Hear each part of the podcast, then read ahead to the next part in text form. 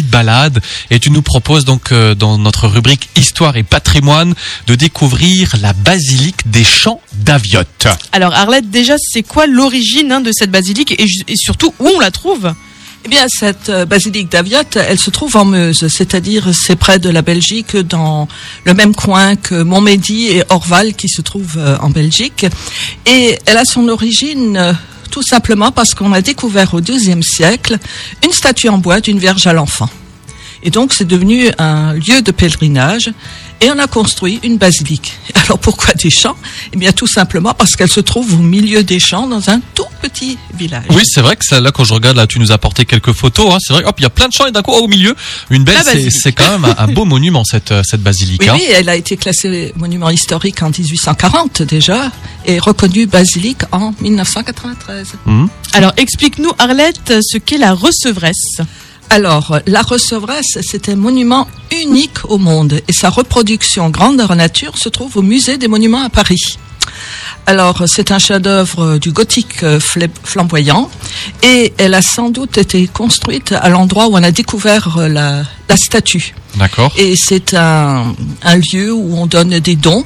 Et au-dessus, il y a même des fers, euh, vous savez, des, des prisonniers Mhm. qui les ont mis pour euh, en remerciement de leur délivrance. Alors Notre-Dame d'Aviotte, c'est une des rares vierges noires. Alors explique-nous pourquoi.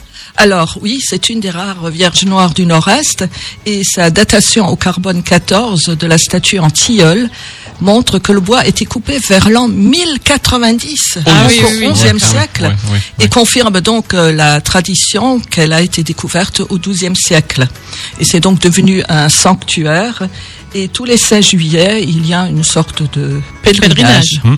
Alors c'est vrai que là on va avoir peut-être avec le week-end de Pâques un, un long week-end. Toi tu nous incites vraiment à aller la découvrir. Hein. Ah, il faut la, la découvrir. C'est une église gothique du XIIIe, XIVe siècle. C'est une œuvre magnifique.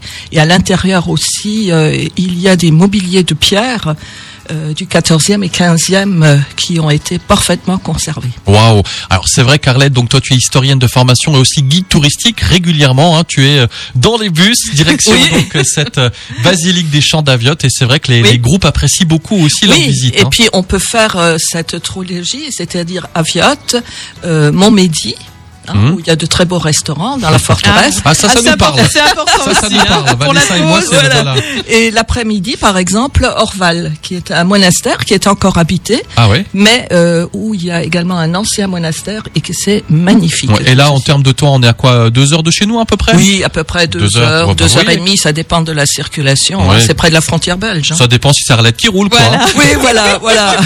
Mais sur la route, je m'endors pas. au contraire. Alors pour en savoir plus, on a remis toutes les infos sur notre site radiomélodie.com avec l'une ou l'autre photo. Merci beaucoup Arlette, on se retrouve Merci, dans 15 Arlette. jours. À bientôt. À oui, dans à 15 bonne journée.